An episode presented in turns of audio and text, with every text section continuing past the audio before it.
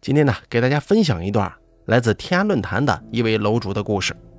他说：“写一写在某地租房的时候遇到的怪异经历。”打开我看了看，还觉得挺吓人的，特此来跟大家分享一下。本故事楼主 UBO 由打开为您播讲。本人呢，从2011年8月到2012年8月，在中国的某个城市啊，很知名啊，我这就不提了。生活了快一年的时间里，我先后租住了 S 市不同地点的三个民宅，经历了一些难以解释的事儿。我跟我老公，包括合租的室友，是一个接着一个的出现状况啊。二零一一年八月，我老公因为工作原因派到 S 市外住。有一天呢，接到了老公电话，他很焦急的让我辞职到 S 市跟他一块儿。他说那天他在出租屋里醒来的时候啊，被鬼压床了，感觉一个中年人压在他身上，让他不能动，不能说话。他感到非常的惊恐无助，不知道过了多久才恢复正常的。我哈哈一笑就说呀：“你遇到鬼了不找道士，你找老婆有什么用啊？”行了行了，你也别多想，鬼压床啊，现在已经有科学解释了，听说是一种神经麻痹现象。你大概是因为新换了个环境，工作压力大，身体出现了亚健康吧？也许啊，休息一会儿就好了。大概我老公相信了我的话，认为这是一个正常的病症，但是他还是担心有一天他突然不能动，不能说话，旁边也没个人帮他叫幺二零啊。他总是在电话当中啊祈求我去 S 市陪他。我呢，最后还是决定辞职去了 S 市。到了 S 市之后，我到我老公租的房子里看了一下，那是一个距离地铁某兴路站附近的一居民民宅。这个房子呢有些旧了，但采光还行，通风也还好。夏天呢可以不用开空调，打开厨房窗子跟卧室窗子，这个通堂风一过非常凉爽，甚至有些时候还得盖厚被子呢。最近我在 S 市住了一段时间。发现 S 市这个地方夏天三十五度以上不开空调怎么可能受得了啊？那个房子里面比正常房间的温度明显要低的，看来那个房子的确有点问题。在这个房子住着是再也没有发生过鬼压床的情况，但是我发现我的头发却一天比一天白得多。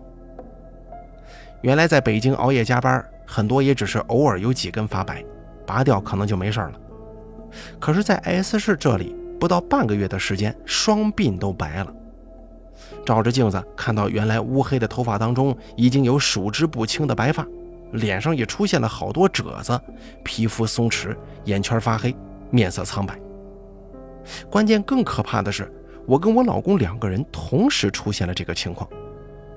我们两个看起来呀，像是同时忽然老了十岁一样。这会不会是因为生活不规律呢？想一想，不能啊。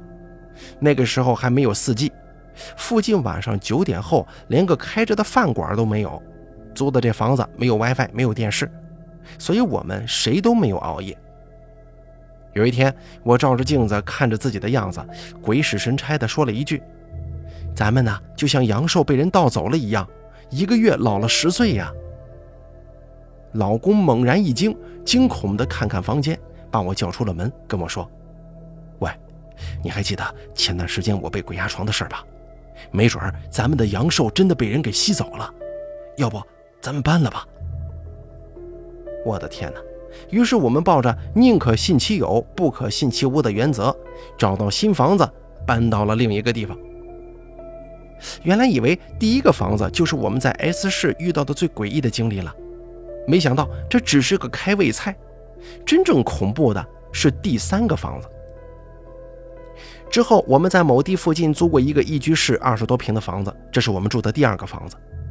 在那住到二零一二年二月份春节前，房东把房子卖了，提前收回房子，支付了我们一些违约金。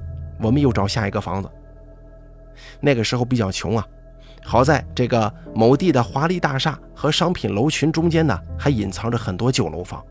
竟然会有二十多平米一户的楼房，我们租的第二个房子加上中介费是每个月两千九百块钱左右。被房东收回之后呢，我们只好找其他的房子了。看了好几个房子之后啊，突然有个中介就说，他那儿有一个超级划算的房子，于是我们就去看了。两居室的旧楼房，六楼顶层没有电梯，有两个房间没有厅，一个小厨房，还有一个非常小的洗手间。这楼层的挑高呢也不太高。进门之后，因为没有客厅，那是一个像走廊一样的空地。进门对着两个卧室门的中间。这个走廊另一边就是洗手间和厨房，没有窗子，显得非常暗，要开灯才能看见人。这样的房子两千八百块钱每个月，也是当年那个价格啊。中介费呢也给了一个比较优惠的折扣。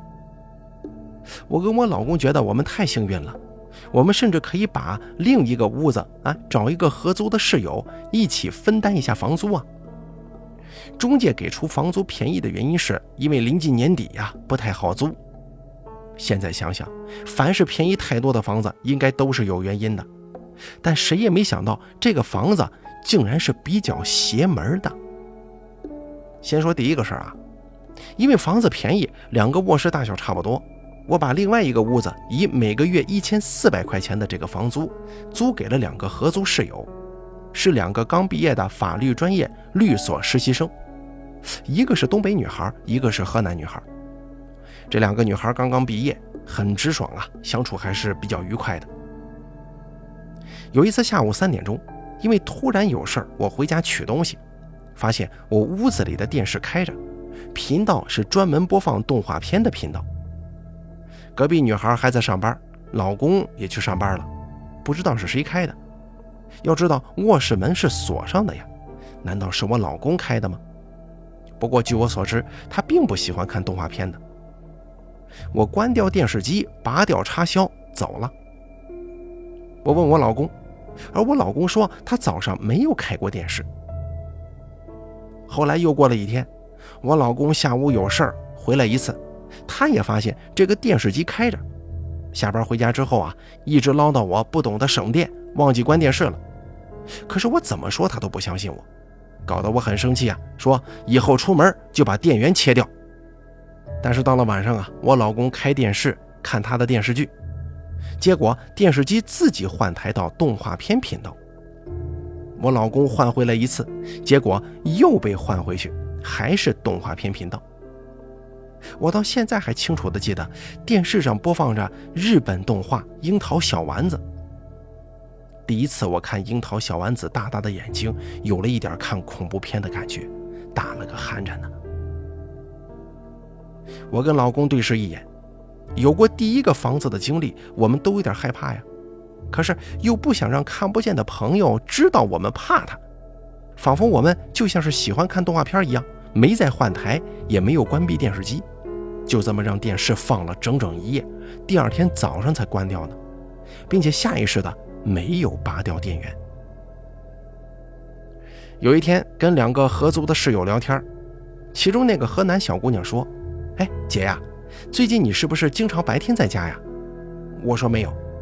她说：“这几天我在家，我总能听到隔壁有电视机的声音，我以为你们在家呢。”我听了之后大吃一惊啊，因为我回家的时候电视机是关着的。我结结巴巴的就问他。是不是播放的动画片呢？那个女孩说了一句没听清。当时我这汗毛都竖起来了。还有那几年呢，我非常害怕见到阳光，一见阳光就起疹子，出门总打一把比较遮阳的厚伞。从六楼下来，没走到三楼、二楼之间啊，有两阵很冷的风在脚踝处刮过，凉凉的。我打着伞走路往公司走的时候啊，总有一种感觉，如果有个鬼跟着我，他也会晒不到的。有一天，我跟同事聊起天来，我说我这个脚踝韧带松，所以从来没有崴过脚，扭得再严重，哎，轻轻活动活动就能正常走路了，从来没肿过。第二天，我又拿着伞下楼走到二楼的时候，又感觉有两股很凉的风在脚踝之间吹过。并且有一个非常大的力道推了我一把。当时我没有防备啊，处于下楼状态嘛，忽然就不平衡了，但还是知道向后倒比向前倒要安全一些，脚踝重重的扭了一下，右脚的右侧脚面就磕到了二楼与三楼间的那个铁门槛上。二楼与三楼交接的地方有个像男女混住的大学宿舍一样的铁拉门，平常一直就是拉开着的，只有一个铁门槛露在那儿。剧痛过后，我的脚并没有像以往一样活动一下就好，而是肿了，两个星期才好的。我经常自嘲啊，一张嘴说大话就会被迅速打脸，但我以后呢，再也不打那把伞，改涂防晒了。每天还在阳光好的时候啊，涂着防晒霜，在外头故意这么晒上一晒呢。而后又过了两个星期，合租的河南女孩要退租。原因是被查出了非常严重的肾病，要回家住院治病。这么严重，那个女孩走的时候有说有笑的，但是不肯说是得了什么病。我猜呀，应该是尿毒症。医生说幸亏发现的早，要马上住院。他负担不起 S 市的医疗费用，准备回老家治疗。后来打过几次电话给他合租的东北女孩，治疗非常麻烦，痛苦不停的哭。再后来，这个东北女孩退租之后啊，就没有她的消息了。但愿她能好吧。东北女孩又找了个新合租的室友，微胖的崇明女孩，笑起来挺喜庆的。她说她很少生病，感冒都很少。我忽然想起来前几天被打脸的经历，对她表示很担心呐。果不其然，过了一个多月，那个小女孩就回家治病去了，据说是肠胃方面的问题，走之前还把房给退了。后来又过了一个多月，东北女孩找我退租，为什么呀？原因是她也生病了，还挺严重的，肺部抽出两针管积液。他说自己身体从小非常健康，很少生病，结果怎么一生病就如此严重呢？还得住院。他说那个崇明女孩走的时候啊，就说这房子有些邪门，风水不太好，快点搬走。她现在身体出这个事儿之后呢，还很害怕的跟我商量退租，并且走之前呢，反复劝我尽快离开这里。可是我现在也不理解，我当时为什么那么固执的认为房子是没有问题的呢？是因为房租太便宜了，交通很方便，还是我想证明一下自己是个唯物主义者呢？或者说让我产生了某种潜意识，说服自己往下走的这么个执着呢？坚信所有一切都是巧合，不管谁劝，坚决我就不换房。后来又住了一段时间啊，我开始每天早上全身浮肿，一开始是脚肿，后来是腿肿，再后来啊脸都肿了，最后每天早上一起床全身水肿，比较直观的是早上会比下午胖一圈，皮肤一暗一个坑。河南女孩的事儿啊，还是让我害怕。我去三甲医院查了脾，查了肾，查了膀胱，一切正常，还有其他相关的器官也正常。可是人呢，精神开始倦怠了，晚上睡眠质量不好，渐渐的走路都没有力气，甚至越发的惧怕见到阳光，每天更愿意在家里头躺着。那段时间呢，我觉得自己像是得了大病，去看医生，医生也觉得我不健康。尤其是有一天早上，我很早去医院。让医生看到我水肿的样子之后，可是涉及到水肿的器官都检查了一遍，他说一切指标正常，要不你去看一下心脏吧。但是如果心脏病的话，你现在这个状况是很严重才出现。不过你心电图看起来很正常啊，应该也不是心脏的问题。那个时候合租的室友都走了，我老公也因为公司的事情回北京了。自己身体状况不太好，就请我妹妹从老家到 S 市来跟我作伴。一开始我妹妹非常喜欢 S 市，我们一起到江边看景。可能我忘记了，他是一个对灵异比较敏感体质的人呢。有一天我在上班，他在家里睡午觉，忽然吓得浑身都是汗。一开始呢，他不肯说，表示就要离开。被我问的没办法了，他只好说。中午在屋里睡午觉的时候啊，梦见外头进来一个老头，穿了个灰衣服，走到他身边，俯下身子，盯着他，阴森森地说：“你们给我滚出去！”不过后来呢，在我再三挽留之下，我妹妹暂时没走。可是过了两天，她一个人的时候啊，又梦见那个老头了。我妹妹说，这次老头非常愤怒，手里还拿了个棍子，只对她说了一个字：“滚。”而正是那天，我妹妹直接买票，像逃命一样的回老家了。走之前跟我说：“姐呀，你赶紧搬走吧。”我妹妹走了之后，我又找了一个新合租室友，湖南妹子，水瓶座，性格比较泼辣，有一个很优秀的男朋友。搬家的时候，她男朋友还过来帮忙呢。期间她总是嫌这嫌那，她男朋友还挺让着她的。但女孩在这里住了两个星期之后啊，她男朋友就跟她分手了。一开始她就像疯了一样跟她男朋友吵架，然后又像疯了一样去挽留他。那电话的声音呢？我隔着墙都能听见。她在隔壁跟前男友打电话，那种哭。再后来就是整宿不睡觉，经常突然嚎哭、摔东西、摔鞋子，折磨的我是天天睡不好觉啊。有一天室友没有回来，我一个人在屋子里，因为他前些日子的疯狂，每天回来都会喝得醉醺醺的，咣当一声踹开门，然后回到自己房间，踢掉鞋子。断断续续的继续嚎哭，我担心我在床上睡觉会被他吵醒，更难受啊！我就在电脑桌前上网，等他表演完上床之前失恋狂舞后再睡。不知道为什么，那天我的室友一直没回来，过了夜里十二点也没回来。你说，一个人住在一个前一段时间发生过那么多诡异事件的屋子里面，这多多少少啊，这心里头还是会忐忑的。更不敢在床上躺着了。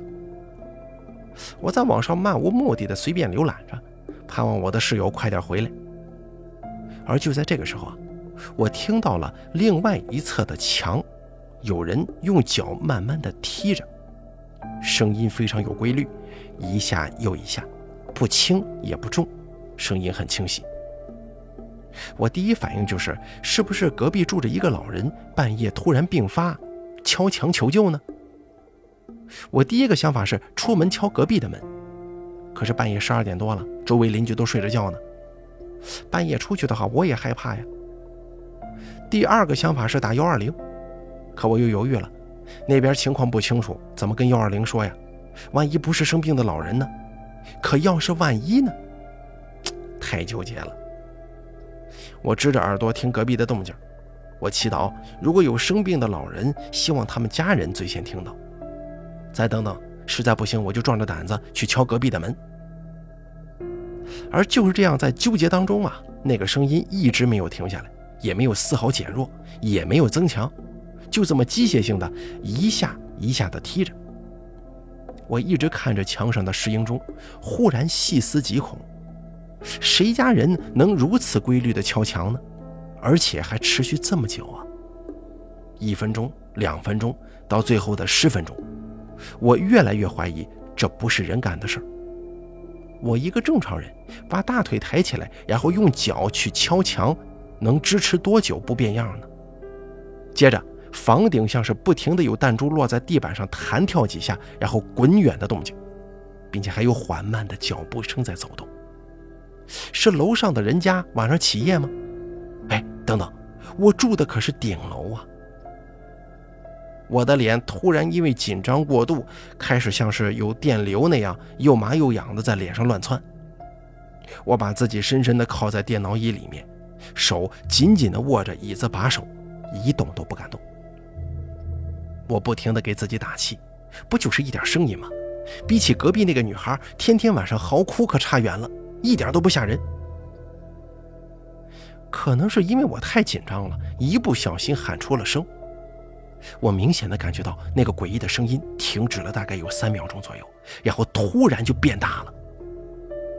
脚敲墙的声音消失了，但是四面墙都出现了敲墙的声音，而且位置比刚才高了很多，靠近天花板，并且间隔的时间比较长，声音大得多。刚才只有一面墙有敲墙的声音，而且位置比较低，可以理解是邻居干的。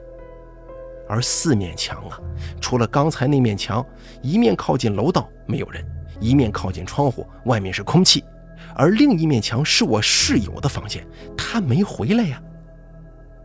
仿佛就是住在这个屋内的那些看不见的朋友们，被我刚才的话给挑衅了。他们向我宣告，这就不是人干的，你能怎么地？好像也在明示我，我被人包围了。这个时候，有个清晰的脚步声在天花板传来，还伴随着手杖触地的声音，慢慢的一步一步向我靠近。我那个时候的感觉就是自己是一只待宰的羔羊啊，除了恐惧之外，什么办法都没有。我脑门上有冷汗流下来，渗进了眼睛里，刺激的我眯眯了眼，但是我不敢用手去擦一下。我就这么一动不动地坐在那儿。除了屋子里的摆设，其他的什么都看不见，只听见靠近天花板四面的敲击声越变越大，我吓得脸都开始抽抽了。我在心中不断的呐喊：“我这回相信了，这回是真闹鬼了。”就在天花板上那个脚步声靠近我大概有三小步一米远的时候，停住了。我抬眼望着脚步声停止的地方，什么也没看到，而且四周的声音也突然消失。刚才剑拔弩张的气氛也没了，就剩我一个人，孤独的在屋子里的灯光之下，背对着电脑显示屏，僵硬的坐在电脑椅里，手心不知什么时候全是汗水。许久之后，我想站起来，我用了一下力，全身都没劲儿。又过了好一会儿，屋子里再也没听到奇怪的声音，身体渐渐放松下来。我颤颤巍巍地拿起遥控器，打开电视机，调到动画片那个频道，一直放到所有节目完结，出现一个地球形状画面的时候，我才从电脑椅上挪下来，慢慢地走到床边，慢慢地睡去。直到现在，我也没想明白。在那个危机时刻，到底是住在屋子里的那些看不见的室友忽然良心发现，停止了行动，还是有什么未知的力量帮我驱赶了他们呢？第二天早上五点多左右，合租的那个女孩才回来。我说我要退租，你也走吧。我跟她说过了，可女孩根本就不相信我经历的一切，就像是看神经病一样看着我。我只好把房子转租给他，离开了 S 市。离开 S 市一个月之后啊，在北京某一天，我突然觉得有什么东西离开了我，就是整个人特别轻松，一股热气忽然从体内升起，冰冷的身体忽然变暖，水肿没有吃任何药，自然而然的消失了，人的精神也渐渐好了，多出来的皱纹消失了。但是白掉的头发却没有变黑。这些白发时刻提醒我，当年在 S 市那些经历，并不是幻觉。好了，咱们本期故事说到这儿就结束了，非常感谢您的收听，咱们下期节目不见不散。